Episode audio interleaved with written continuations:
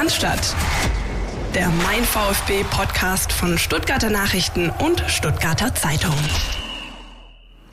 Äh, ich denke, wir sind heute gut im Spiel reingekommen, haben zwei Riesenchancen durch, durch Borna und äh, Thiago vom, vom 0-1. Ähm, dann irgendwie vom Gefühl her die ersten zwei Chancen von Gladbach liegen wir 0-2 zurück. Und ähm, denke, war wichtig auch kurz vor der Halbzeitpause einen Anschlusstreffer zu erzielen durch Wataru Endo. Zweite Halbzeit haben wir gut, gut weitergemacht, waren druckvoll.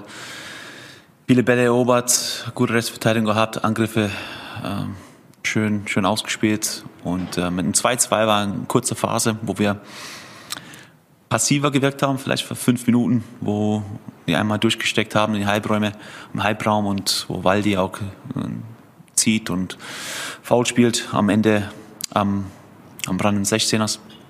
Aber danach wieder den Faden sofort gefunden und äh, auch Bretter gehabt, auch früher auch in Führung zu gehen.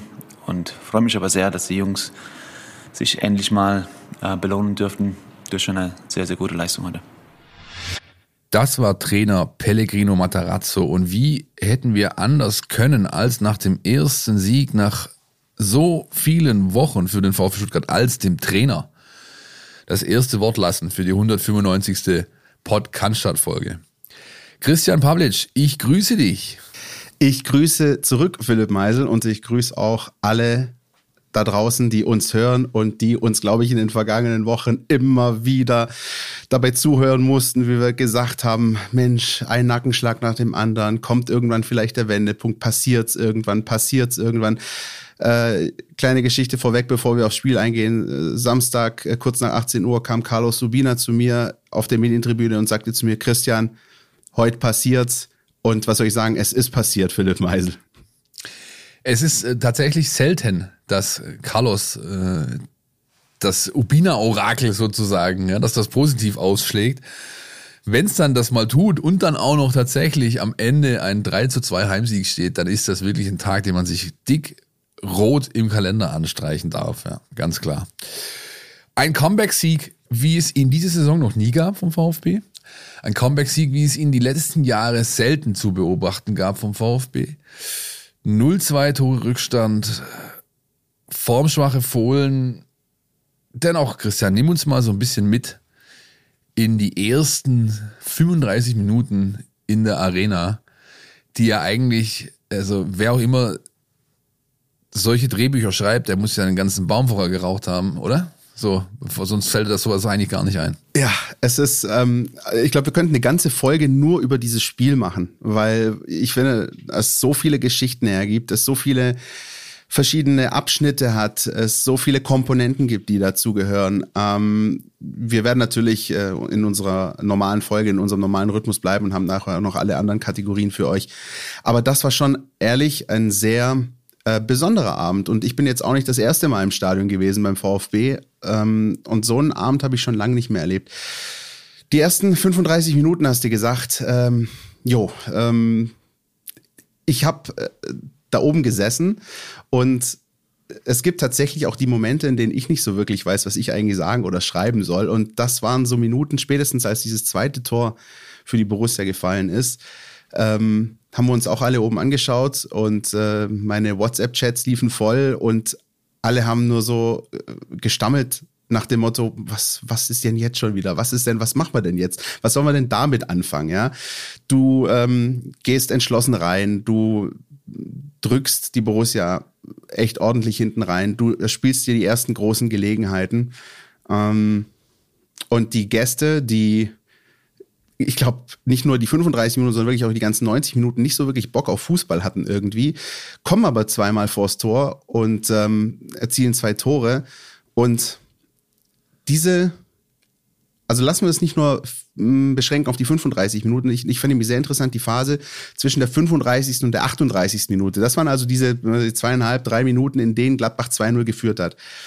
Da hast du richtig gemerkt im ganzen Stadion so hier, hier kippt gerade was, entweder in die eine oder in die andere Richtung. Und hier ist es gerade sehr still im Stadion und ich wusste nicht, was ich groß schreiben soll.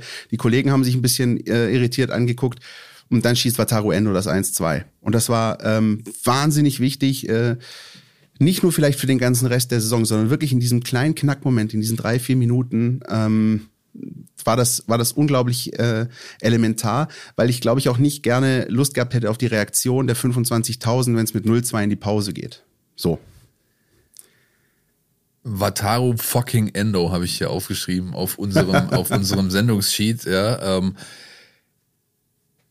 Sam Missintat hat Stunden später, nachts wahrscheinlich, als er noch nicht schlafen konnte, weil er noch vollgepumpt war mit Adrenalin bis in die Haarspitzen, einen Insta-Post abgesetzt, der mit Boss-Move äh, überschrieben war und er hat zwei Spiele parallel gestellt mit zwei Aktionen von Wataru Endo, deren Parallelen man absolut auch nicht übersehen kann. Das war das Spiel in der Ausstiegssaison gegen den HSV, auch 0 zu 2 zurückgelegen, auch zu Hause vor leeren Rängen damals.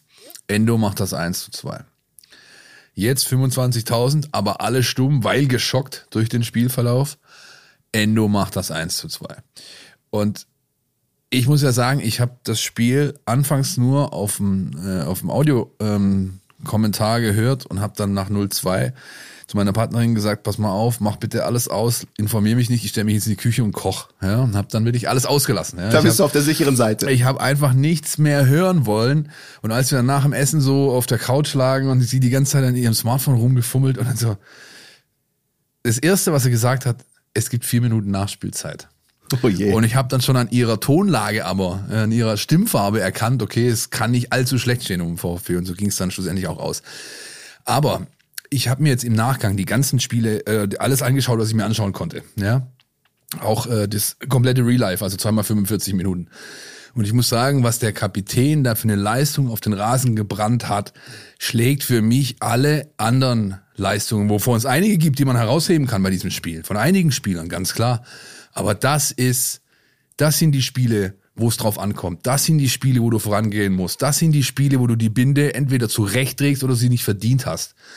Und er hat ein Spiel abgeliefert. Ich weiß nicht, wo der überall war. Ich habe mir die Heatmap nachher angeschaut. Das ist einfach das ganze Spielfeld ist rot. Normalerweise hat ja jeder, also eine Heatmap hat halt irgendwo einen Fokus. Bei Wataru Endo war einfach das ganze Spielfeld quasi hell orange-rot. Irre Performance und dann nach dem Tor, aber auch seiner, der ganzen Art und Weise, wie er die Mannschaft getragen hat, dann hat sich das, was vorher, was du gerade beschrieben hast, als, als Stille, als, als Paralyse irgendwo, hat sich dann positiv auf die Ränge übertragen, beziehungsweise kam dann von den Rängen wieder runter. Das hat er ganz, ganz maßgeblich initiiert. Philipp, ich kann nur sagen, ähm, du hast, glaube ich, von der gesunden Distanz her dann alles richtig gemacht, dass du das nicht alles äh, äh mit ansehen musstest und durftest. Im Nachhinein ist es ein Wahnsinn gewesen. Wie gesagt, auch für mich persönlich, das sage ich ganz offen. Äh, ich glaube aber auch für alle, die im Stadion gewesen sind. Das ist ein ähm, das, das ist ein Spiel, über das man noch lange reden wird. Ich, und zwar in meinen Augen auch völlig unabhängig davon, wie die Saison für den VfB ausgeht, weil in diesem Spiel so viel drin steckte. Und diese Energie im Stadion, die hast du, die hast du mit Händen greifen können. Das war, das war unglaublich. Und zwar direkt auch hinter uns auf den Rängen, auf der Haupttribüne, ähm, bei uns selbst. Also ich kann wirklich auch sagen, dass, es auch bei mir total gekribbelt hat. Und irgendwie du auch dieses Gefühl hattest, äh, um mal vorwegzugreifen, beim Stand von 2-2 haben wir uns natürlich auch schon ein bisschen Gedanken gemacht über die Bewertung, Einzelkritik und dann kam die Frage vom Kollegen Seliger neben mir, so, was machen wir eigentlich mit dem Kalajic heute? Dann sage ich ihm, und zwar völlig ohne nachzudenken, ich sage ihm, der Kalajic macht noch eins. 30 Sekunden später, Ding Dong.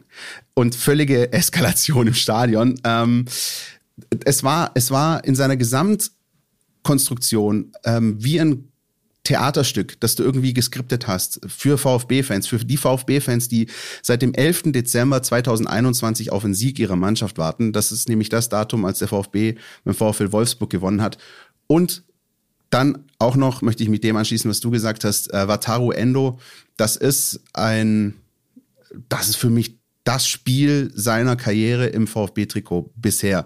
Wir wissen nicht, was da noch kommt, aber das ist ein absoluter Meilenstein. Es gibt so wirklich ganz, ganz große Spiele und, und die Leistung von großen VfB-Spielern, an die man noch lange, lange zurückdenkt. Und ähm, das ist für mich äh, das Wataru Endo-Spiel schlechthin. Auch das HSV-Spiel war geil, ja, da hat äh, Sven Missintat recht.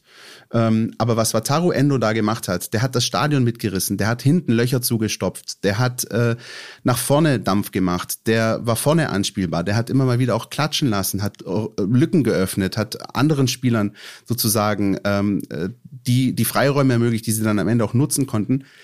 Äh, hat auch nicht zu vergessen, diesen wunderbaren Pass auf dem Flügel entlang vor dem 2-2 geschlagen, äh, auf Thiago Tomasch, glaube ich. Es war für mich die perfekte Leistung äh, und die perfekte Leistung, die du auch als Kapitän bringen musst, um so eine Mannschaft mitzureißen und du nicht einfach nur auf dem Platz zu stehen. Ähm, wir haben auch oft genug gefragt, wo sind die Typen beim VfB? Ja, gibt es jemanden, der da das Ruder in die Hand nimmt? Äh, ich habe ich hab am Samstag Endo gesehen und dazu auch noch mindestens mal äh, zwei andere mit Kalajic und Borna Sosa, der auch irgendwann im, im, zweiten Durchgang, Philipp, ich weiß nicht, ich hatte so leichte Kroatien-Vibes bei Borna Sosa. Das war so, da war so diese Besessenheit da. Ich will jetzt hier dieses Ding rumreißen. Ich gebe hier nicht auf bis zur letzten Sekunde. Und man denkt auch an diese Szenen, wie er dann nach dem Bochum-Spielen sich zusammengeklappt ist. Also das war auch so ein Spieler, der, der mich wahnsinnig überzeugt hat an diesem Abend. Es war krass. Auch noch eine schöne Parallele zu dem äh, zu äh, zu Wataru Endo. Genau daran habe ich gedacht, an diese Szene, als Löwen den Elfmeter macht von Bochum in der 94. und Sosa von der Hockey einfach nach hinten umfällt. Ja. Und äh, jetzt war der Abpfiff da, nachdem der letzte lange Ball hinten rausgeprügelt wurde und Endo fällt einfach auf die Knie und es ist äh, komplett es hat einfach jeden, jedes Körnchen gegeben, was in dem drin war. So. Ja, und, und das ist übrigens für mich die Definition von das Herz auf den Platz lassen. Genau das ja, hat er gemacht. Absolut, absolut. Und ich kann ihm nur raten, er hat, ich gucke ja immer auf seinen Mundschutz. Er trägt ja mehrere äh, ähm, verschiedene Versionen. Er passt sie manchmal sogar, glaube ich zumindest, äh, der Trikotfarbe an. Ja? Diesmal hat er den äh, mit den mit dem weißen äh, äh, Zehn vorne und äh, der Rest war schwarz. Also den behält er jetzt bitte voll drin, die restlichen neun Spiele. Sosa auch, ja, muss man erwähnen. Kalacic ähm, muss man ganz klar erwähnen. Für mich aber ein Spieler, der, äh, ähm, finde ich, in der Nachbetrachtung ein bisschen zu schlecht wegkam, auch bei uns, von unseren Kollegen, äh, die die Noten vergeben haben. Oder von dir sogar, du hast ja mitgemacht, Christian, äh, ist, ist Omar Mamouche. Ähm, auch bei ihm würde ich das unterschreiben, auch wenn es glücklos war und er jetzt nicht ähm, das Tor äh, aberkannt beispielsweise bekommen hat und auch die ein oder andere Szene vielleicht wie über seine, seine Scheuklappen-Momenti äh, hatte, aber insgesamt ein Spiel, wo ich sage, ein besseres hat er für den VfB noch nicht gemacht.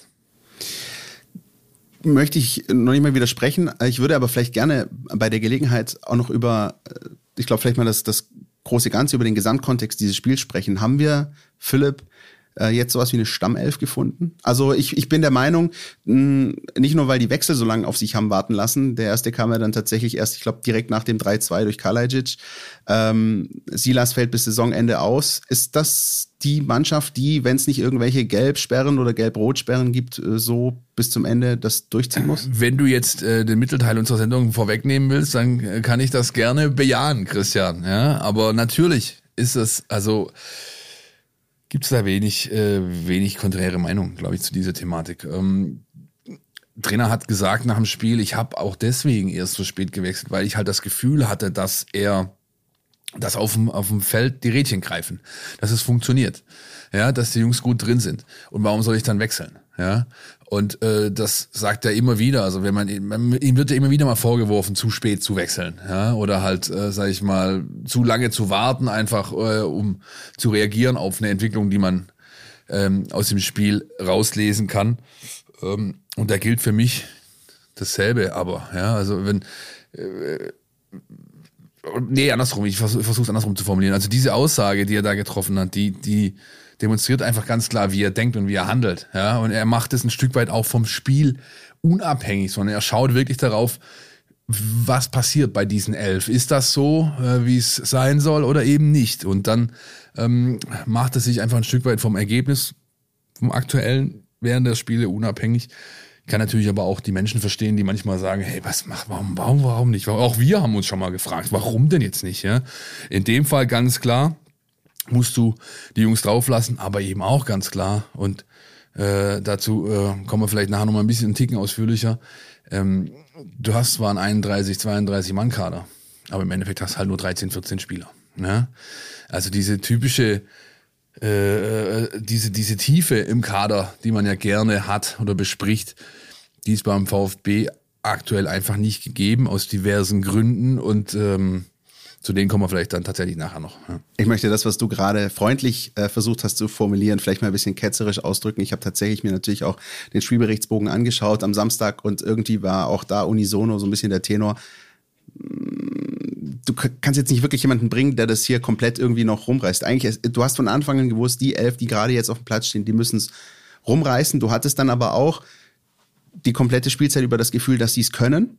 Und was ich besonders ähm, sag ich mal, wohltuend finde, und ich glaube, das ist vor allem mit Blick auf die nächsten Wochen ganz wichtig, du hast doch bei niemandem wirklich einen kompletten Abfall gesehen, leistungstechnisch, lauftechnisch, energietechnisch. Natürlich ist der VfB auch jetzt gegen Gladbach weniger gelaufen, aber in dem Fall ist das leicht erklärbar. Der VfB hatte viel mehr den Ball. Der VfB musste ständig einem Rückstand oder lange einem Rückstand hinterherrennen ähm, und wollte dieses Spiel deutlich mehr gewinnen als die Gäste. Ähm, dazu gab es aber eine andere Statistik, die sehr für den VfB spricht. Deutlich mehr Sprints angesetzt, beispielsweise, das für ähm, den Spielplan äh, spricht, der dann auch am Ende erfolgreich umgesetzt wurde.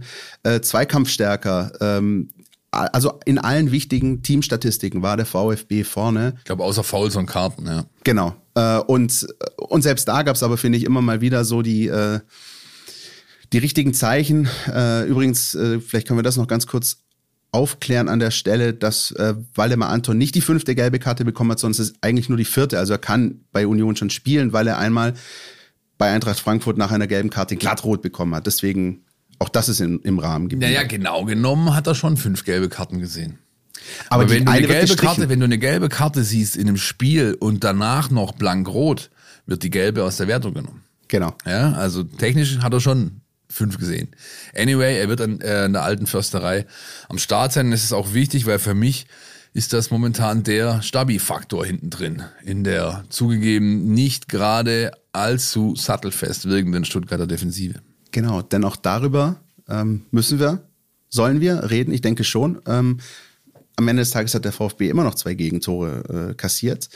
Ähm, und ja, wie du es gerade angesprochen hast, das ist schon wichtig, dass du da gewisse Stabilisatoren hinten drin hast. Ähm, du hast gesagt, du hast die, die Spielszenen alle nochmal gesehen. Wie bewertest du äh, gerade beispielsweise dieses erste Tor? Müssen wir über Flo Müller sprechen? Nee. Über Flo Müller müssen wir beim ersten Tor nicht sprechen. Wir müssen über Chris Führy sprechen beim ersten Tor. Okay. Der wird von äh, Player einfach äh, überlaufen, geht nicht hinterher, hat gar keinen Zug, kommt nicht in die Situation, geschweige denn in den Zweikampf. Der Chipball von Neuhaus ist Masterclass. Das siehst du in, auf diesem Level in der Bundesliga nicht allzu oft. Mit dieser Genauigkeit, mit das richtige, die richtige Temperierung, da war alles perfekt. Und Player äh, macht ihn dann einfach. Da würde ich nicht über Müller sprechen wollen. Beim zweiten, finde ich, kannst du über Müller sprechen. Beim zweiten Tor. Da musst du natürlich auch erstmal über die Stuttgarter Defensivleistung in Gänze sprechen. Die ist natürlich nicht ausreichend, denn so einfach, wie die sich da durchspielen können, ähm, das ist dann wieder einmal ein Beleg dafür, dass diese Abwehr zu viele Gegentore zulässt. Und diese Mannschaft, man darf ja in der Def man sollte in der Defensivleistung nie nur die Abwehrkette oder nur den Torwart bewerten, sondern schon immer das Verhalten der ganzen Mannschaft. Und das ist da einfach dem Gegner zu einfach gemacht, auch wenn die One-Touch spielen, auch wenn das natürlich eine Mannschaft ist, die voller, voller hochkarätiger Techniker strotzt und so weiter. Aber es ist zu einfach. Und dann bei der schlussendlichen Chance der Vereitelung des Tores von Marcus Thuram äh, wählt Müller die Fußabwehr. Kann man machen. Ich glaube, er hätte den Ball auch mit der Hand nicht gehalten. Ja.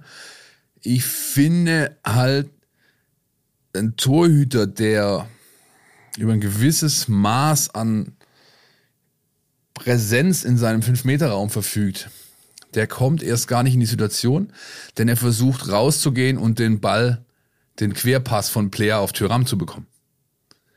Ja? Und das die halbe Sekunde, die ihn dann kostet letzten Endes. So sieht's aus. Und ich ähm, grundsätzlich, es ist ein grundsolider Torhüter. Ja, er hat, das sieht man, kann man an Statistiken ablesen. Er hat ein Problem gegen XG. Also so sobald ähm, die Expected Goals Werte bei Chancen gegen Stuttgart steigen, äh, fällt Müllers Vereitelungsrate sozusagen. Ja, also da ist einfach nicht gut.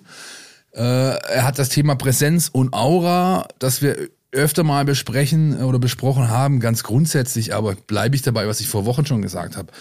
Du musst verkaufen, hast das getan mit Kurbel, äh, brauchst einen Ersatz, hm, hast fünf Millionen, was machst du? Du nimmst dir einen, der hat letzte Saison Bundesliga Stamm gespielt, der ist deutsch, der kommt von hier, der braucht keine Eingewöhnungszeit und der kostet halt nicht viel. Das ist ein easy Pick gewesen von Sven Missentat und ich finde, das ist vollkommen in Ordnung so, auch wenn man im Einzelfall immer diskutieren muss und diskutieren darf, ob da ein Fehler vorlag oder nicht. Ob allerdings Flo Müller nochmal einen großen Entwicklungsschritt vollzieht, wage ich zu bezweifeln. Ob das dann mal irgendwann dann noch genug ist für die Ansprüche, die sie beim VfB Stuttgart entwickeln können, wage ich auch zu bezweifeln. Aber momentane Situation ist das für mich in Ordnung so. Wie siehst du es?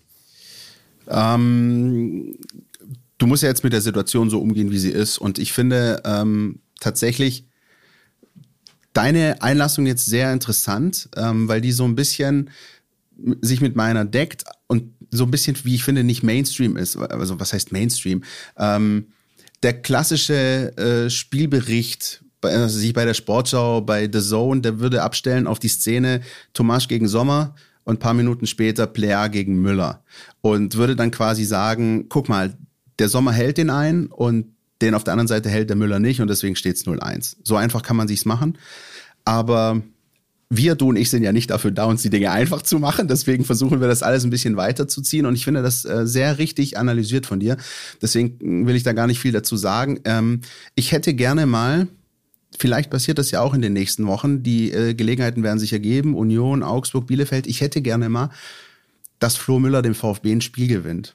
Ich glaube, das wäre ganz, ganz wichtig. Ähm, das hätte, naja gut, an, angenommen, er hält in der 94. den Elfer gegen Bochum. Aber das muss aber nicht so krass sein. Ja, es, es reicht auch, dass er einfach mal äh, da ist und dir am Ende mit einer Monsterparade die drei Punkte sichert. Ich glaube, das würde auch dafür sorgen, dass dieses Defensivkonstrukt beim VfB noch ein bisschen besser funktioniert und dass äh, auch die Vorderleute wissen, da ist einer, der ist im Zweifel nochmal da, auf den können wir uns verlassen.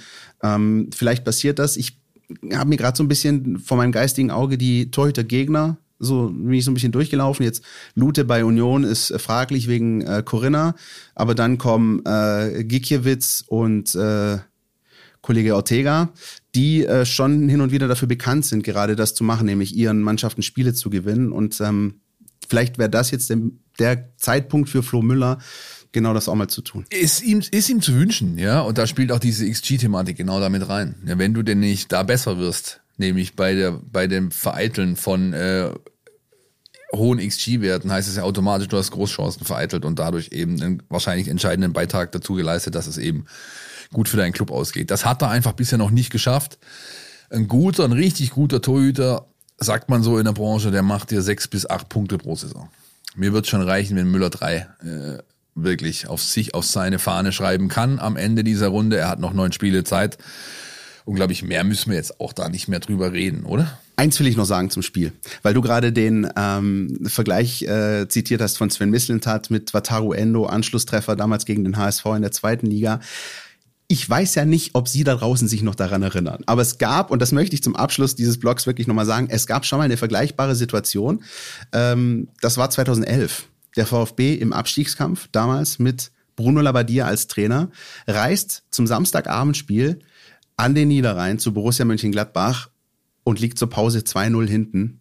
Gewinnt das Ding dann am Ende. Ich meine, Pogrebniak, Harnik und dann in der 90. verwandelte Elfmeter Timo Gebhardt ähm, mit 3 zu 2 in Mönchengladbach. Und dieses Spiel gilt heute im Nachhinein als der Wendepunkt. Ja, also da war genau die Situation gegeben, wie jetzt am Samstag beim Spielstand von 0-2 war der VfB sportlich weg. Für viele. Ähm, und genauso war das diese zwei Minuten am Samstag auch. Ähm, aber aus 0-2 macht 3-2 an einem Samstagabend gegen Borussia Mönchengladbach.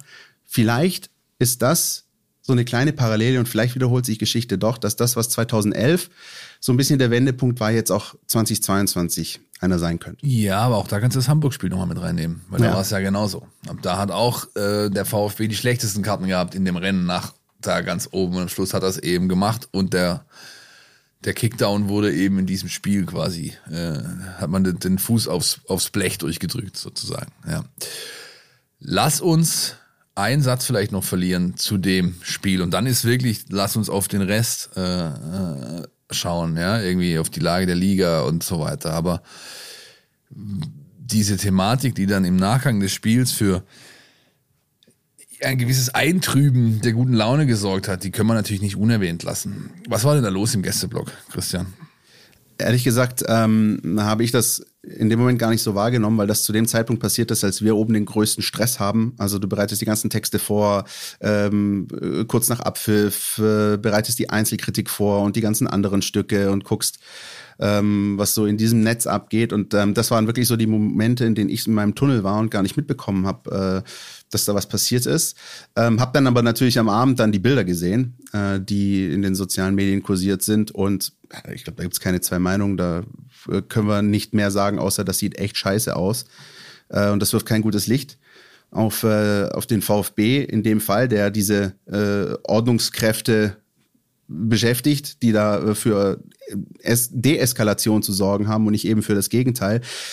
Ähm, Natürlich wissen auch wir nicht, was jetzt da im Vorfeld passiert ist, äh, wie das die Minuten vorher in diesem Blog aussah, aber am Ende des Tages siehst du die Bilder und die sind durch nichts zu rechtfertigen in meinen Augen. Das war völlig unverhältnismäßig. Du siehst Menschen, die sich einfach wirklich nur in Verteidigungshaltung bewegen und da sind andere, die ein bisschen äh, ordnungstechnisch ihre, ihre Schultern breit machen und, und Boxclub-Moves machen. Ähm, ja, ganz, ganz schlimme Bilder, die, die den Arm des VfB-Sicht echt trüben und wo ich hoffe, dass es dann entsprechende Schlussfolgerungen und Konsequenzen geben wird. Der VfB ist ja dabei, das momentan alles ein bisschen zu sichten. Ich glaube, das, das wird es geben, Christian. Also es ist ja, der Sicherheitsdienst ist ja so, so, so ein bisschen quasi Monopolist in Stuttgart. Ja. SDS ist der größte Anbieter, macht ganz viele Sportgroß-Events, äh, betreut den VfB seit mehreren Dekaden, glaube ich sogar schon, betreut das Vereinsgelände rund um die Uhr und, und, und. Und ich meine, die werden natürlich schon sehr genau wissen, welche Leute sie in dem Gästeblock abgestellt haben. Deswegen, also die Personen sind klar identifizierbar, da brauchst du nicht mal Videomaterial dafür. Ähm, die Vereine stehen in Kontakt, äh, die Fans von Mönchengladbach möchten anklagen, werden das wahrscheinlich auch tun. Ich denke, da wird lückenlos aufgeklärt. Ähm, mehr wissen wir zu dem Zeitpunkt der Aufnahme jetzt nicht. Weitere Statements kamen noch nicht vom Club, eben außerdem, dass man mit allen relevanten Parteien in Abstimmung ist Material sichtet und dann wird es eben weitere Schritte geben und die werden dann auch kommuniziert. So ist es. Und ähm, dann würde ich sagen, machen wir einen Knopf dran an diesen echt äh, denkwürdigen Abend aus Sicht vieler, vieler VfB-Fans und versuchen das alles wie in den vergangenen Wochen auch schon mal ein bisschen einzuordnen. Und ähm, ich würde gerne den Punkt ansprechen, den du hier tituliert hast, äh, Philipp, unter der Trainer und die Nüchternheit der Analyse. Ähm, ich weiß, was du meinst. Es klingt ein bisschen wie Deutsch-Leistungskurs, aber erklär mal, was du darunter verstehst. Also ich, es ist im Endeffekt ein verkapptes Lob ja? an Pellegrino Matarazzo. Denn er ist in den, sag ich mal, überzeichnet jetzt formuliert, dunkelsten Stunden ruhig, nüchtern, analytisch geblieben, immer nur in der Sache diskutiert und argumentiert. Und jetzt im Moment des größten Überschwangs, wo äh, Thomas Hitzelsberger auf der Bühne Rädchen geschlagen hat und sonst was natürlich los war, ja, die komplette Kurve, also ich weiß nicht, wie viel Liter Hofbräu da rumflogen in dem Moment, als Kalacic die Bude machte, ja, aber auch da bleibt er einfach ruhig, sachlich, analytisch und legt den Fokus auf die nächste Partie. Und deswegen hören wir jetzt nochmal, was er direkt nach dem Spiel noch gesagt hat. Ja, das, das kann kann was machen mit einer Mannschaft, wenn man äh, so ein Spiel 0-2 umdreht, zurückkommt und 3-2 gewinnt. Mehr als drei Punkte gibt es nicht. Und deswegen ist es auch wichtig, nächste Woche gegen Union äh, wieder zu punkten. So ist es nämlich, Christian. Und wir werden uns gleich noch dem Restprogramm, aber auch schon dem nächsten Spieltag und seinen Paarungen widmen, die Lage der Liga so ein bisschen aufarbeiten. Was wir aber nochmal, du hast es vorher schon gestreift, ich auch so ein bisschen äh, gerne diskutiert hätten. Hat er jetzt seine Startelf für die Restrunde gefunden oder nicht, der Trainer? Da gebe ich dir ein ganz klares, es kommt drauf an. ähm, ich glaube, im Kern ja. Also jeder, der, wie gesagt, dieses Spiel gesehen hat und diese, diese Energie dieser elf Spieler, die da bis zur 85. auf dem Platz standen, ein absolutes Ja. Ich glaube, es gibt so kleine äh, Komponenten, die immer mal wieder dafür sorgen können, dass da ein bisschen was durchgemischt wird. Zum einen ganz klar, wenn dann wirklich mal Gelbsperren kommen und die werden noch kommen, dann müssen wir uns äh, nichts vormachen. Es wird äh, die eine oder andere Gelbsperre geben. Das kommt normalerweise immer gerade jetzt um diese Jahreszeit auch. Ähm, da wird der Trainer immer wieder reagieren müssen. Und dann habe ich immer noch ein bisschen, müssen wir schauen, wann er zurückkommt, äh, tatsächlich Pascal Stenzel Ende im Hinterkopf, der, wie ich finde, in, äh, in Hoffenheim ein ganz ordentliches Spiel gemacht hat und wo das dann, glaube ich, auch gegnerabhängig sein wird. Denn wir dürfen auch nicht vergessen, dass Pellegrino Matarazzo natürlich voll fokussiert ist auf sein Team, aber wirklich auch einer ist, der immer sehr den Gegner äh, unter die Lupe nimmt. Und sollte da der eine oder andere Gegner, und auch den wird es noch geben in den äh, verbliebenen neuen Spielen, sollte er da äh, zu dem Eindruck kommen, dass da vielleicht ein Pascal Stenzel ganz gut wäre auf der rechten Seite und er fit sein, dann könnte ich mir auch da nochmal einen Wechsel vorstellen. Wie siehst du es? Absolut gut, natürlich wird situativ, wird da was stattfinden, gezwungenermaßen. Ja. ja. Aber ich, was ich jetzt mal so an, an, sag ich mal, die, sag ich mal, die ersten 13, 14 auf dem Bogen plus die grundsätzliche Formation, die scheint mir jetzt wirklich gefunden zu sein. Ich fand das extrem gut, dieses 4-3-3, was man quasi gespielt hat, ja, mit den beiden Kalajic flankierenden Wuslern, die unfassbar viele Meter gemacht haben, die vor allem was gebracht haben, was sie natürlich Gladbach angeboten hat, was in den nächsten Spielen nicht mehr immer das Fall sein wird. Aber Tiefe, Tiefe, Tiefe, Tiefe, Tiefe, Tiefe. Hat der Trainer immer wieder angesprochen. Gladbach mit ihrem körperlosen, äh, fast schon, mir doch egal, äh, Auftritt, den die da hingelegt haben, hat sie natürlich einfach hingelegt, ja. Aber diese ganze Office, äh, Office, offensiv Konstellation mit dem Turm in der Mitte, es sind den beiden Flankierenden, die auch mal rochieren, wenn es drauf ankommt, und dahinter, das darf man auch nicht vergessen, noch den Führig, der schiebt und schiebt und schiebt und eben auch äh, erstens gut verteilen kann, zweitens kann er abschließen äh, oder ganz mit vorne reinstoßen, hat man ja auch gesehen bei dem Tor. Also das ist was, was, äh, was ähm, richtig gut ist und was den VfB auch abhebt von allen Konkurrenten, mit denen er sich jetzt noch so ein bisschen im Konkurrenzkampf befindet, da unten drin sind ja nicht mehr allzu viele Mannschaften, leider, ja. Aber das ist dieser bejahende Ansatz. Ich möchte Fußball spielen. Ich möchte, ich möchte, ich möchte hier nicht nur zerstören, ja, und irgendwie versuchen, äh, einen Bus zu parken oder sonst was. Ja, guck dir Hertha und der Korkut an. Das ist ja, das ist ein Offenbarungseid. Das hat mit Fußball nichts zu tun. Ja, ähm, und das macht der VfB eben nicht.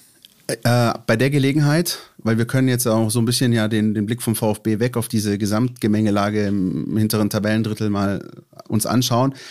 Ich hatte am Samstagabend so ein Gefühl und ich weiß aber, dass es bei mir manchmal so ist, so im Eifer des Gefechts, so, dann denke ich mir mal, schläfst du mal zwei, drei Nächte drüber. Jetzt haben wir Mittwochnachmittag und nehmen auf. Aber ich habe immer noch diese These, die ich ganz klar ähm, so sehe und hinter der ich stehe und das ist, dass das, was der VfB am Samstag gegen Mönchengladbach gemacht hat, für mich die beste Leistung einer Mannschaft aus dieser Tabellenregion seit langem war und dass alle anderen diese Leistung gesehen haben, ob sie wollten oder nicht, weil so ein 1830-Spiel guckt man sich auch mal nebenbei so ein bisschen an. Ich glaube, dass diese Leistung wirklich Eindruck hinterlässt bei der Konkurrenz. Jetzt liegt es aber am VfB daran, daraus was zu machen. Und da ist der Spielplan jetzt einfach wie gerufen. Ja? Ähm, werden wir auch noch drüber sprechen, jetzt drei Gegner, die absolut im Bereich des Machbaren sind für den VfB. Äh, nur ist halt auch hier klar, klingt wie eine Floskel, aber ist halt einfach so. Der VfB muss genau diese Energie, die er hier 94 Minuten gegen Gladbach gebracht hat, die muss er in jeder einzelnen Phase, in jeder Minute dieser Spiele bringen. Wenn er ein bisschen nur nachlässt, dann wirst du auch von Union, von Augsburg, von Bielefeld gefressen, so wie es in der Hinrunde passiert ist. Und einer, und da möchte ich dir nochmal den Ball zuspielen, weil ich weiß, dass es jetzt vielleicht eine kleine Sternstunde des Philipp Meisel. Einer, der für mich sehr auch dafür steht, dass das gelingen kann, äh, ist Atakan Casemiro beim VfB Stuttgart, der auch in meinen ganzen WhatsApp-Gruppen in den vergangenen Wochen wahnsinnig an Ansehen gewonnen hat. Ich glaube, viele äh, Fans, die den VfB Woche für Woche sehen, merken jetzt, dass er doch echt eine große Bedeutung für dieses Konstrukt hat auf dem Platz momentan. War der erste dem Materazzo nach dem Spiel gratuliert hat. Ja, richtig. Er hat alle anderen außen vor gelassen, links liegen lassen, will ich nicht sagen, aber außen vor gelassen. Ging zu Atta hin, hat die Arme ausgebreitet, hat ihn in den Arm genommen und hat ihm äh, wahrscheinlich ein herzhaftes Danke ins Ohr geflüstert. Der Mann ist, ich, ja, ich, ich bin ja befangen, weißt du? Ich bin befangen. Jetzt ich wollte ich es dir einmal noch ich bin der große, Ich bin der große Atakan Karasor Fanboy hier in der Redaktion. Ich war das seit dem ersten Tag. Ich habe mal ein Spiel, äh, einen Artikel geschrieben. Das erst war nach seinen ersten Trainingsauftritten unter Tim Walter, als er kam von Holstein Kiel. Der Artikel hieß das Metronom.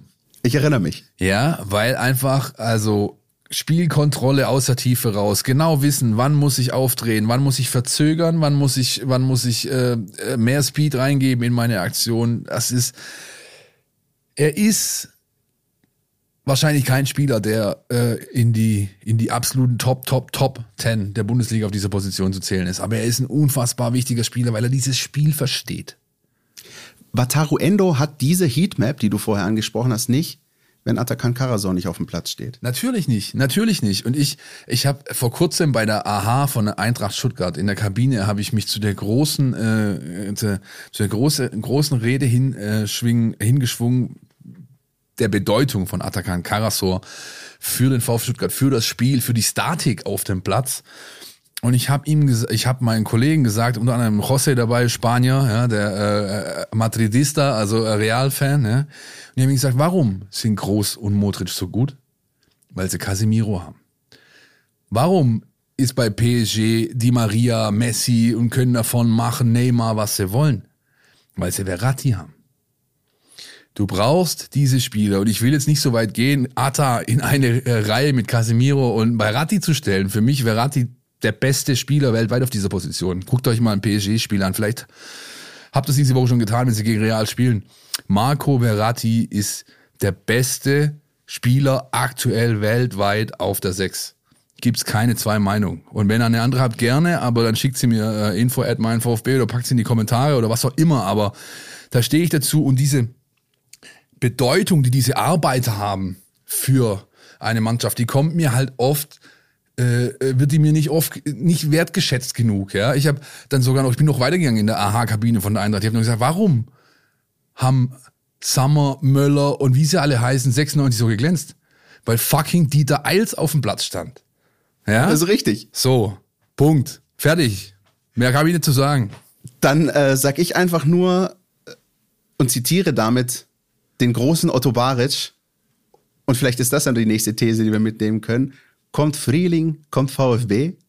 Ist es so? Ist jetzt die Zeit, äh, spätestens wenn die Uhren auf Sommerzeit umgestellt werden, wo der VfB nochmal durchstartet in dieser Saison? Also ich würde, würd, ich, ich würde mir nie erlauben, eine Legende wie Otto Baric äh, versuchen zu widerlegen, aber wir dürfen auch nicht überdrehen. Ja. ja. Also ganz ehrlich, das ist nur ein Schritt gewesen und mehr nicht. Ja, du musst noch neun weitere machen. Oder wie es Materazzo ausgedrückt hat, wir haben noch neun weitere Kapitel. Ja, zehn waren's.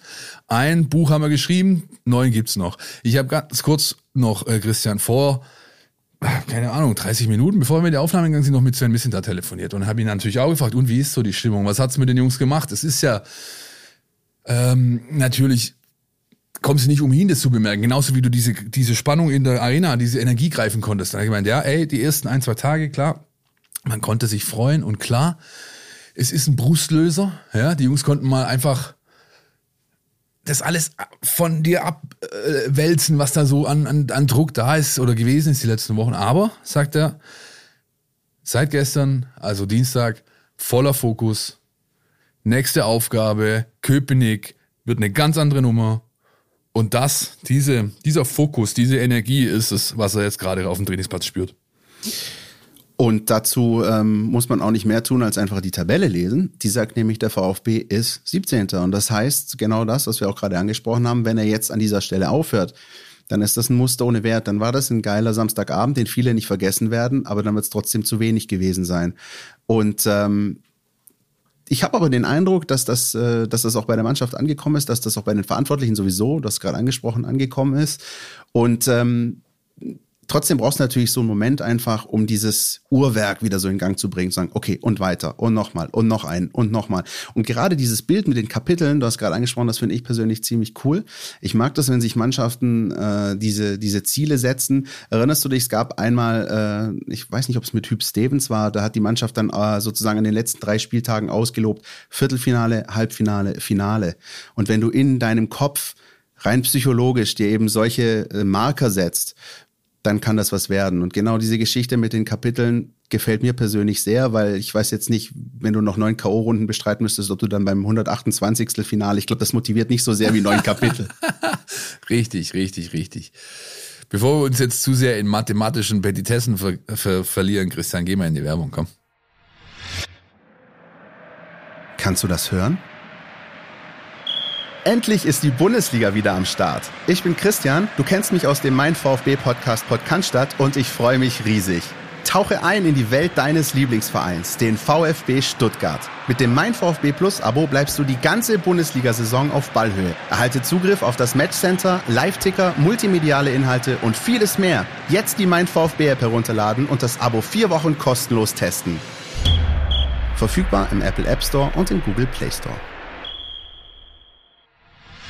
So, zurück aus der Werbung und wie es sich in den vergangenen Wochen stets geziemt hat, wechseln wir ganz direkt in die NLZ News. Neues von den Nachwuchsmannschaften.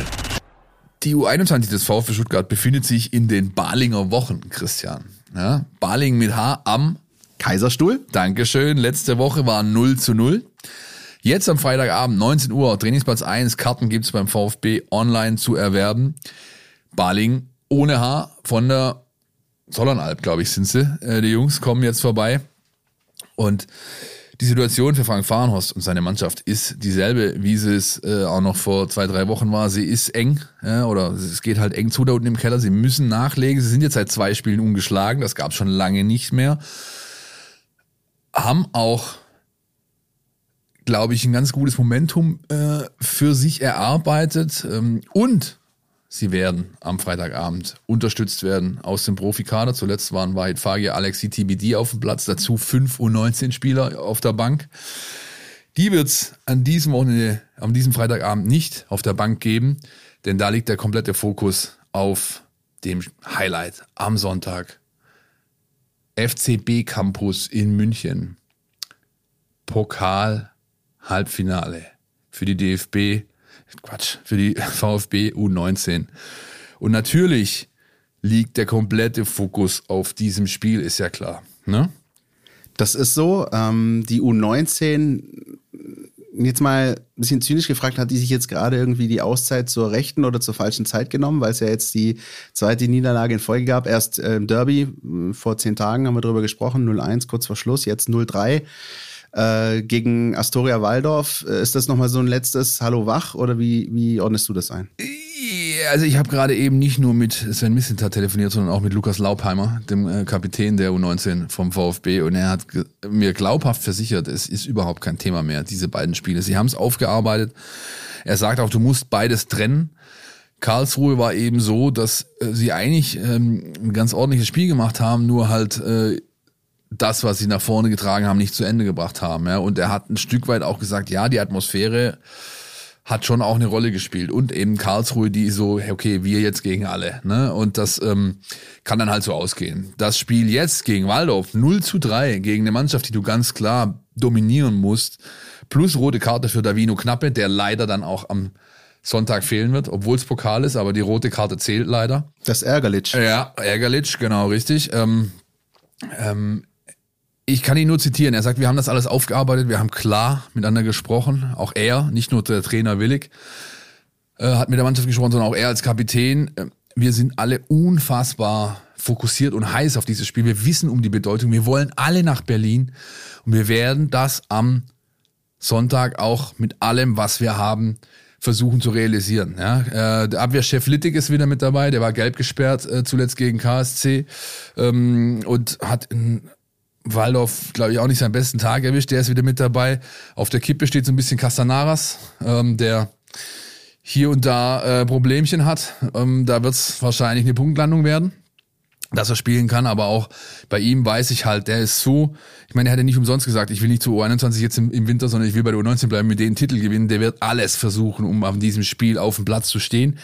Ihr könnt entweder nach München fahren, da hingehen. Das Spiel kostet keinen Eintritt Ihr könnt einfach hinfahren, euch das anschauen oder aber ihr nutzt den Stream FCB TV, der ja, Fernsehsender des FC Bayern München, wird das Spiel irgendwie, wo genau weiß ich nicht, aber er wird's kostenlos streamen und Alle Infos, die ihr zum Spiel braucht, plus Kommentare, Einschätzungen von Missentat und von Laubheimer und von Willig gibt's von mir zu lesen in der Mein VfB App rechtzeitig vor dem Spiel am Wochenende auf dem FCB Campus. Wäre das auch geklärt, dann haben wir noch die U17, die äh, 2-1 gewonnen hat. Irgendwie scheint Nürnberg für die Nachwuchsteams dieses Jahr ein gutes Pflaster zu sein. Da funktioniert's auswärts, auch mit so knappen Siegen. Ja, am Walzner Weiher ist es halt auch ganz nett, ehrlich gesagt. Also Nürnberg hat einen guten Campus, das ist eine Top-Anlage für den Jugendbereich in Deutschland und anscheinend scheint es echt ein gutes Pflaster zu sein. Ja, man kann der Mannschaft von Markus Fiedler auch da nur ein Kompliment machen, weil sie einfach das, was wir immer die letzten Wochen gesagt haben, Woche für Woche auf dem Platz zeigt. Gierig sein, dranbleiben, immer weitermachen, nicht allzu, die Dinge allzu hoch hängen. Und äh, sie grüßen weiterhin von der Tabellenspitze. Und auch sie spielen am Wochenende gegen den FC Bayern. Und zwar ebenfalls am Sonntag, ebenfalls um 13 Uhr. Zu Hause allerdings, auf dem Einser. Ne? Also ihr könnt sogar Folgendes machen. Ihr müsst nicht nach Bayern fahren und auf den FCB-Campus gehen, sondern ihr stellt euch einfach auf den Einser, feuert die U17 an und guckt euch nebenher auf dem Smartphone den Stream aus der, von der U19 an. Ja? Dann habt ihr einen Bayern-Doppel. Eintritt ist sogar kostenfrei. U17 kostet nichts in Stuttgart. Hingehen, Spaß haben, dabei sein, die Jungs unterstützen. Punkt.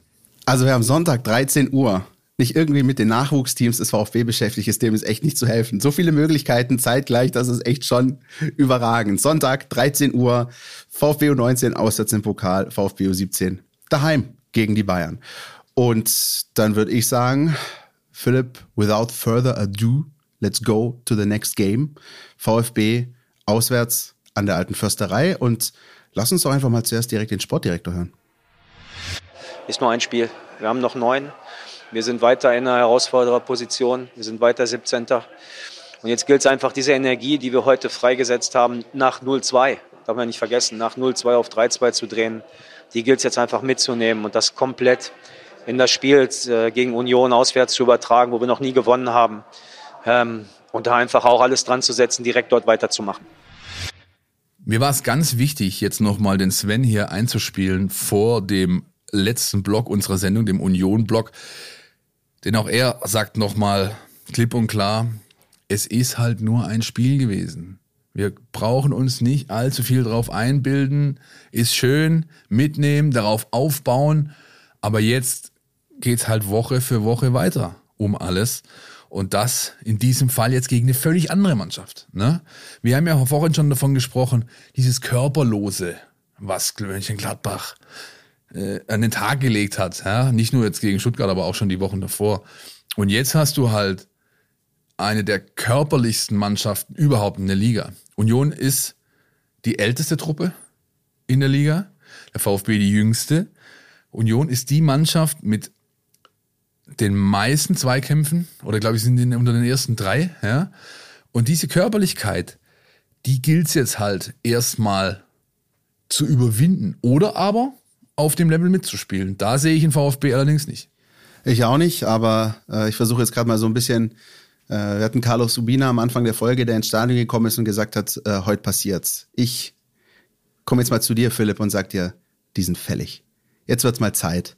Wenn du nicht diesen Schwung von diesem Spiel mitnimmst, und ja, wie gesagt, Bedeutung nicht zu hoch hängen, sind auch nur drei Punkte, aber der VfB hat es jetzt so oft versucht gegen Union. Und die sind, wie du gesagt hast, ekelhaft. Und das Hinspiel war ekelhaft. Und das war nicht schön. Und die scheinen im VfB nicht zu liegen. Aber dieses Mal sind sie für mich fällig. Einfach auch, weil die selbst auf dem absteigenden Ast sich befinden und weil sie es dem VfB auch irgendwie schuldig sind. Das ist jetzt sehr plakativ und sehr subjektiv von mir, aber Union hat schon verloren in dieser Rückrunde beim FC Augsburg, bei Arminia Bielefeld, bei VfL Wolfsburg jetzt erst zuletzt. Ähm, wenn sie sich nicht den äh, Kritikpunkt gefallen lassen wollen, dass sie irgendwie entscheidend in diesen Abstiegskampf äh, sich eingemischt haben, dann sollten sie jetzt nach Möglichkeit auch am Samstag gegen den VfB verlieren. Ist nur meine persönliche Meinung. Subjektiv, objektiv finde ich, gibt es aber auch den einen oder anderen Punkt, der für den VfB spricht. Und das ist so, äh, zumindest aus der Distanz betrachtet, dass es bei Union nicht mehr so ist wie noch vor ein paar Wochen. Naja, der große Wechsel hat was mit der Mannschaft gemacht. Das ist ja, also ist ja unbestritten. Ja. ja. Ich finde aber den, äh, was noch mehr mit der Mannschaft gemacht hat, ist der Antrich-Wechsel. Also das sind schon zwei absolute Schlüsselspieler gewesen und man merkt jetzt so, die sind so ein bisschen im Findungsprozess, ja. Und haben dann eben Ups und Downs, wie es halt in solchen Situationen bei Mannschaften dann der Fall ist.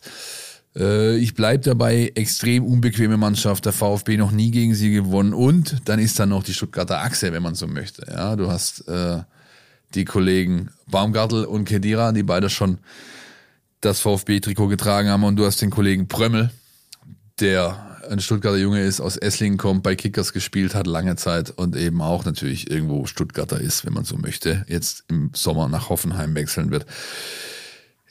Vor allem Prömmel ist es, finde ich, der, der Nachfolger von Andrich wurde auf dieser Position zentralen Mittelfeld, aber doch schon auch mit Offensivdruck, äh, den er entwickeln kann, hat auch einige Tore gemacht. Das ist für mich ähm, so der Spieler, den es äh, wirklich auszuschalten gilt, denn er auch ist auch dieser, sag ich mal, dieser Verbinder äh, von dem klassisch kompakten Defensivverbund, den Union hat, hin zu ihren Offensiven und da ist natürlich äh, Taiwo Avoni, der äh, Nigerianer, Ghana, ich weiß gar nicht, Nigerianer, ich glaube Nigerianer, Nigerianer, äh, derjenige, auf den man besonders achten muss. Und dann ähm, um da nochmal ein bisschen das Ganze äh, gerade zu rücken, ob es uns passt oder nicht. Aber was Unions Stärke ist, ist natürlich des VfBs Schwäche so ein bisschen zuletzt. Und das ist etwas, ähm, wo ganz große Bedeutung darauf zukommen wird, nämlich wie reagiert der VfB nach Ballverlust. Das ist etwas, was ganz, ganz häufig zuletzt gegen Union dafür gesorgt hat, dass, äh, dass es Gegentore gab. Und zwar, nehmen wir mal die letzten beiden Spiele. Äh, vergangene Saison auswärts äh, gab es eine 2-1-Niederlage, da sind beide Tore so gefallen, dass es eben nach schnellem Ballverlust ganz schnell auf der anderen Seite geklingelt hat. Unter anderem der von dir angesprochene Grisha Prömel hat da eine ganz, ganz wichtige Rolle gespielt. Ähm, und im Hinspiel in Stuttgart, da ist dieses 0-1 genauso gefallen. Da haben erst noch alle faul reklamiert und ehe du dich versahst, war es aber hinten schon zum 0-1 gekommen durch, ich meine, es war auch Avoni, der da das Tor geschossen hat.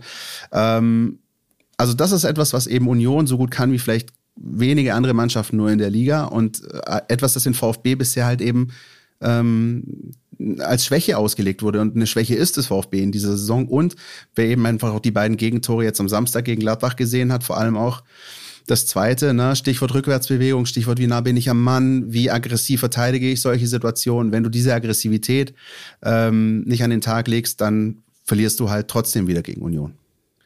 Bevor wir uns nochmal äh, dem VfB und seinen, sag ich mal, Personal, Personalmöglichkeiten widmen, Lass mal kurz hören, was unser allseits geschätzter Taktikexperte zum Spiel zu sagen hat. Steffen, Quatsch, Steffen, Jonas, bitteschön. Die Mein VfB Taktiktafel. Hier geht's ins Detail. Mit Union Berlin erwartet den VfB Stuttgart eine Mannschaft, die in gewissen Dingen dem VfB zwar ähnlich ist, aber auch vieles grundsätzlich anders angeht. Allein wenn man auf die Kaderplanung schaut, dann hat Union ja sehr viele Spieler, die gut ausgebildet sind, ordentliche Athleten sind mit gutem taktischen Verständnis und solider Technik. Also eigentlich sehr, sehr runde, äh, ausgeglichene Spielertypen. Timo Baumgartel und Rani Kedira sind ja zum Beispiel auch genau solche Spieler. Dahingegen setzt der VfB halt viel, viel mehr auf Individualität und versucht, das Besondere im einzelnen Spieler zu fördern. Die größte Stärke von Union ist dementsprechend halt auch das mannschaftliche Zusammenspiel. Man merkt einfach, dass die Spieler viele gute Entscheidungen treffen, immer wieder kommunizieren, auch auf die Mitspieler eingehen und gemeinsame Ideen verfolgen und sich gegenseitig äh, jederzeit unterstützen. Das sind ja auch alles so Sachen, die zwischenzeitlich in Stuttgart nicht so gut funktioniert haben. Diesen ja sehr kollektiven Fußball setzt Union normalerweise in einer 5-3-2-Formation um. Im Spiel nach vorne versuchen sie das Mittelfeld sehr schnell zu überbrücken. Ähm, sie arbeiten da viel mit, mit langen Bällen oder auch mit flachen Vertikalpässen und da haben sie dann tatsächlich auch vereinzelt richtig gute Steilklatsch-Kombinationen dabei. Ähm, die Achter stoßen da dann äh, immer wieder nach und unterstützen die Angriffe. Ähm, vor allem Haraguchi ist da auffällig, der, der da sehr emsig unterwegs ist und sich immer wieder einklingt in die Angriffe. Ähm, defensiv äh, verteidigen sie im 5-3-2 äh, vor allem sehr, sehr kompakt. Ähm, die Achter gehen auch weite Wege, um die Außenverteidiger des Gegners anzulaufen. Da könnte man als VfB überlegen, ob man nicht ähm, situativ in der Dreierkette aufbaut, um diese Achter noch weiter rauszulocken und Überzahl gegen die zwei Spitzen zu schaffen. Ähm, wo Union auch ein bisschen anfällig ist, ist äh, im Verhalten der Fünferkette. Ähm, die Abwehrspieler rücken da äh, wirklich extrem aggressiv raus und teilweise auch ein bisschen übermütig. Die könnte man mit flinken Doppelpässen und Drehungen äh, so ein bisschen versuchen, ins Leere laufen zu lassen. Gerade Thiago Tomasch mit seinem Tempo und seiner Quirligkeit könnte da, äh, könnte da richtig Alarm machen. Äh, es wird natürlich trotzdem schwer, vor allem weil Union zu Hause spielt, aber im Moment scheint diese Mannschaft durchaus schlagbar zu sein. Vielen herzlichen Dank, Jonas Bischofberger, um das auch nochmal ganz, Danke, ganz groß hinauszustreichen. Ähm, gerne, gerne Philipp Meisel und ähm, ja, einfach auch gut, da nochmal den kompakten Blick zu haben. Und es wird nicht einfach. Ja, Sieg gegen Gladbach hin, Sieg gegen Gladbach her. Ähm, ein taktischer Aspekt, Philipp, auf den wir noch eingehen sollten, ist die Frage nach der Sechserposition beim VfB. Oder wie man im Deutsch-LK sagen würde, die Causa Mangala. Ja, die ist offen, äh, sage ich dir ganz ehrlich. Ich glaube, er wird nicht auf die 3-6er Trichterformation gehen, die wir ja schon gesehen haben in dieser Situation mit Atta Zentral, Endo, Mangala mit dem leicht offensiv davor. Sondern ich glaube, er wird wieder mit diesem 4-3-3 versuchen, wie wir es gegen Gladbach gesehen haben. Das war einfach äh, sehr, sehr eindrücklich, was diese Mannschaft da auf den Platz gebracht hat, ohne jetzt super krasse Räume und Lücken zu offenbaren. Ja.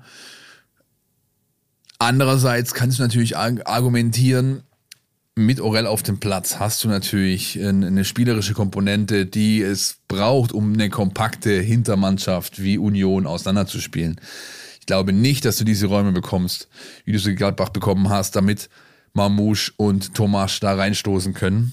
Ähm, schwierige Entscheidung. Ich möchte sie nicht treffen. Wenn ich jetzt tippen soll, dann würde ich sagen, Orel bleibt draußen und wird auch in den nächsten Wochen eher der Edelreservist bleiben, der dann von der Bank an Position 12, 13, 14 ins Spiel kommen wird. Sehe ich auch so. Ähm, wir haben ja ein bisschen die beiden Komponenten, die so ein bisschen gegeneinander stehen. Ähm, Orientierung am Gegner auf der einen Seite, aber auf der anderen Seite schlägt für mich in diesem Fall auch wirklich einfach auch diese psychologische Komponente Never Change a Winning Team alles. Also ich finde, dass ähm, du diese Mannschaft also die kannst du jetzt einfach nicht auseinandernehmen. Ja? Du hast keine Gelbsperre, äh, die hat einfach gezeigt, wie es geht. Und ja, es wird ein Gegner, der einen ganz anderen äh, Spielstil an den Tag legt. Aber ähm, für mich schlägt in diesem Fall wirklich die Prämisse, äh, wenn du jetzt einmal schon gewonnen hast, das erste Mal seit Dezember 2021, dann spiel mit dieser Mannschaft. Und ähm, wenn du merkst, dass es überhaupt nicht funktioniert, dann kommt eben das sagenwobene In-Game-Coaching. Und dann muss eben Pellegrino Matarazzo aber dann noch schnell reagieren. Also wenn er merkt, das geht hier überhaupt nicht so, dann, dann erwarte ich äh, von ihm auch, dass er dann halt entsprechend zügig reagiert. Aber das, ähm, ehrlich gesagt, bin ich da sehr zuversichtlich. Ich werde euch in der App mit allem versorgen, was ihr braucht rund um das Spiel. Dann gibt's auch kurz vor Anpfiff die letzten Informationen, ob Andreas Luth jetzt spielen kann oder nicht bei Union. Der hat, wie gesagt, Corinna zu Besuch. Bin Kön übrigens gefragt worden, was, was, was für eine Corinna, was redet ihr da eigentlich? um das vielleicht nochmal kurz da, darzustellen. Ja, es geht darum, positiv auf Corona getestet. Aber wir könnten gut. sie auch Rona nennen zukünftig anstatt Corona. Sharona, Sharona. Ja, nein. Also ähm, wie gesagt, ich bin äh, mit den Kollegen Preis und Dürr vor Ort an der alten Försterei in Köpenick war und ähm, ja, werde euch mit allem versorgen, was ihr braucht rund ums Spiel. Und dann werden wir nächste Woche in aller gebotenen Ausführlichkeit darüber sprechen, wie sich der VfB an dieser schönen Spielstätte, an die er gar keine guten Erinnerungen hat, geschlagen hat. Ich bin auch mal gespannt, was die Fans machen. Ne? es darf nicht voll ausgelassen werden, aber Gäste sind zugelassen. Während dann die Woche drauf gegen Augsburg 60.000 in Stuttgart sein dürfen, dürfen schon so um die 10, 15, glaube ich, jetzt an der alten Försterei sein. Und wir wissen alle, dass es das erste Spiel vor Fans ist seit dem Relegationsrückspiel. Und da gab es ja schon die ein oder andere Thematik zwischen den beiden Fangruppen. Da ist noch nicht das letzte Wort gesprochen. Hoffentlich kommt der Ordner-Thematik vom Gästeblog in Mönchengladbach vom Wochenende nicht nochmal eine dazu, sondern die Menschen äh, benehmen sich dahingehend, dass sie einfach ihre Energie darauf verwenden, ihre Mannschaft bestmöglich anzufeuern, anstatt sich gegenseitig auf die Nuss zu geben. Definitiv. Und äh, dann sei natürlich auch unbedingt gesagt, äh, Corinna hin, Corinna her. Wir wünschen natürlich auch den Sportsfreunden Lute und Behrens äh, möglichst milde Verläufe und dass das alles gut rumgeht. Ja. Und dass auch dieses Spiel generell jetzt auch von beiden Vereinsseiten nicht so sehr von dieser Thematik überlagert wird, sondern wirklich die beiden Teams äh, mit bestmöglichsten Aufstellungen da reingehen können und äh, am Ende vielleicht ein ähnlich gutes Spiel dabei rumkommt wie am vergangenen Samstag. Ob das meine Pumpe mitmacht, ist die andere Frage, aber ich glaube, die VfB-Fans haben jetzt Blut geleckt und hätten jetzt Bock auf das nächste Erfolgserlebnis. Zwei Sachen haben wir noch als Rausschmeißer für euch. Zum ersten, oder als erstes, es gibt eine neue App-Version seit Anfang dieser Woche. Wir haben äh, technische Themen behoben im Hintergrund, noch nicht alle. Es ist ein weiteres großes Update geplant, aber erst nach der Saison dann, wenn alles hoffentlich weiterhin äh, auf erste Liga äh, die Zeichen stehen. Aber geht bitte in die App Stores, zieht euch die neueste Version, das ist die V431, glaube ich, wenn ich es richtig weiß du, du klingst äh, wie die Dame beim Bürgerservice der Stadt Ostfildern, aber ich glaube ja, dir einfach ich mal. Ich weiß auch nicht so genau, ich bin nicht so mit Technik und so und dieses Interwebs und so, weißt du, aber. Jedenfalls aber, geht in die Stores und holt euch die aktuellste Version. So sieht's aus, dann äh, verpasst ihr auch garantiert nichts am Spieltag jetzt äh, in Köpenick. Und das zweite, das müssen wir euch natürlich auch ans Herz legen, nämlich der Spieltag äh, des VfB in Köpenick, das ist der 12. März. Der 12. März ist auch das Gründungsdatum des Kommando Cannstatt 1997. Und aus diesem Grund und für diesen Anlass, aus diesem Jubiläum heraus, haben wir uns gedacht, Christian und ich, wir gehen die Jungs mal besuchen. In ihren Räumlichkeiten. Und wir sprechen mit ihnen, mit heute aktiven Mitgliedern aus dem Führungszirkel, aber auch mit Gründungsmitgliedern von vor 25 Jahren, über die letzten 25 Jahre dieser Ultragruppierung, die in Stuttgart ja die erste war, die größte bis heute ist und auch in Deutschland eine der ersten ist, die zu einer gewissen Relevanz gekommen ist in all diesen Jahren. Das Ganze haben wir jetzt tagelang vorbereitet, freuen uns richtig auf die Aufnahme, haben sie noch nicht zum Zeitpunkt jetzt erledigt, aber ihr bekommt, Christian, was bekommen denn die Nutzer? Die Nutzer bekommen eine Folge im XXXL-Format, äh, die wir auch ein bisschen aufsplitten werden. Also es ist einfach nicht so, dass wir jetzt da wirklich nur 20 Minuten ähm, mit Ihnen quatschen, sondern wenn wir schon mal die Gelegenheit haben, dann wollen wir die auch wirklich auskosten und in aller Ausführlichkeit darüber sprechen. Das heißt, es wird äh, gleich mehrere Episoden geben. Es wird äh, ein bisschen unterteilt werden in verschiedene Blöcke und die wird es für euch eben auch als App-Kunden dann abzurufen geben. Also nicht in diesem sogenannten Free TV frei empfangbaren Interwebs, sondern für unsere Abokunden äh, exklusiv. Ähm, ob schon, Philipp, ob Danke, schon wir Christian. die Aufnahme noch nicht im Kasten haben, äh, gehe ich davon aus und bin mir sicher, dass es äh, für euch äh, ein Hörvergnügen werden wird und dass da wirklich viele interessante Geschichten auch ähm, zu hören sein werden. Längentechnisch, also was die reine Länge angeht, schicke ich jetzt schon mal schöne Grüße an die Kollegen von Zeit Online, ja, an den Alles gesagt Podcast. Das wird schon so in die Richtung gehen. Äh, und wir freuen uns einfach drauf und hoffen, dass wir euch damit eben auch nochmal ein zusätzliches Feature bieten können. So sieht's aus. Drei Podcast Spezialfolgen zu einem Thema. Die erste kommt Freitagmorgen, die zweite Freitagnachmittag und die dritte Samstagmorgen, sodass ihr es wirklich auch hören könnt noch vor dem Spiel, wenn ihr das wollt. Exklusiv in der App, nur für mein VfB Plus Kunden. Also, wenn ihr noch keine seid, dann gibt es eigentlich jetzt nur noch eine Möglichkeit, wenn ihr euch für diesen Themenkomplex interessiert. Geht in den Store eurer Wahl, zieht euch die App und holt euch zumindest das Probeabo für vier Wochen. Dann könnt ihr diese drei Folgen hören. Das war's für diese Woche. Herzlichen Dank. Ich freue mich so ein bisschen, ehrlich gesagt, auf äh, Samstag, auf das Spiel, auf das ganze Wochenende und hoffe, Christian, dich nächste Woche hier wieder begrüßen zu dürfen. Und wir haben schon wieder positive Nachrichten vom Wochenende zu besprechen. Das hoffe ich auch. Wünsche dir und euch allen da draußen ein schönes Wochenende. Wir hören uns. Podcast statt. Der Mein VfB Podcast von Stuttgarter Nachrichten und Stuttgarter Zeitung.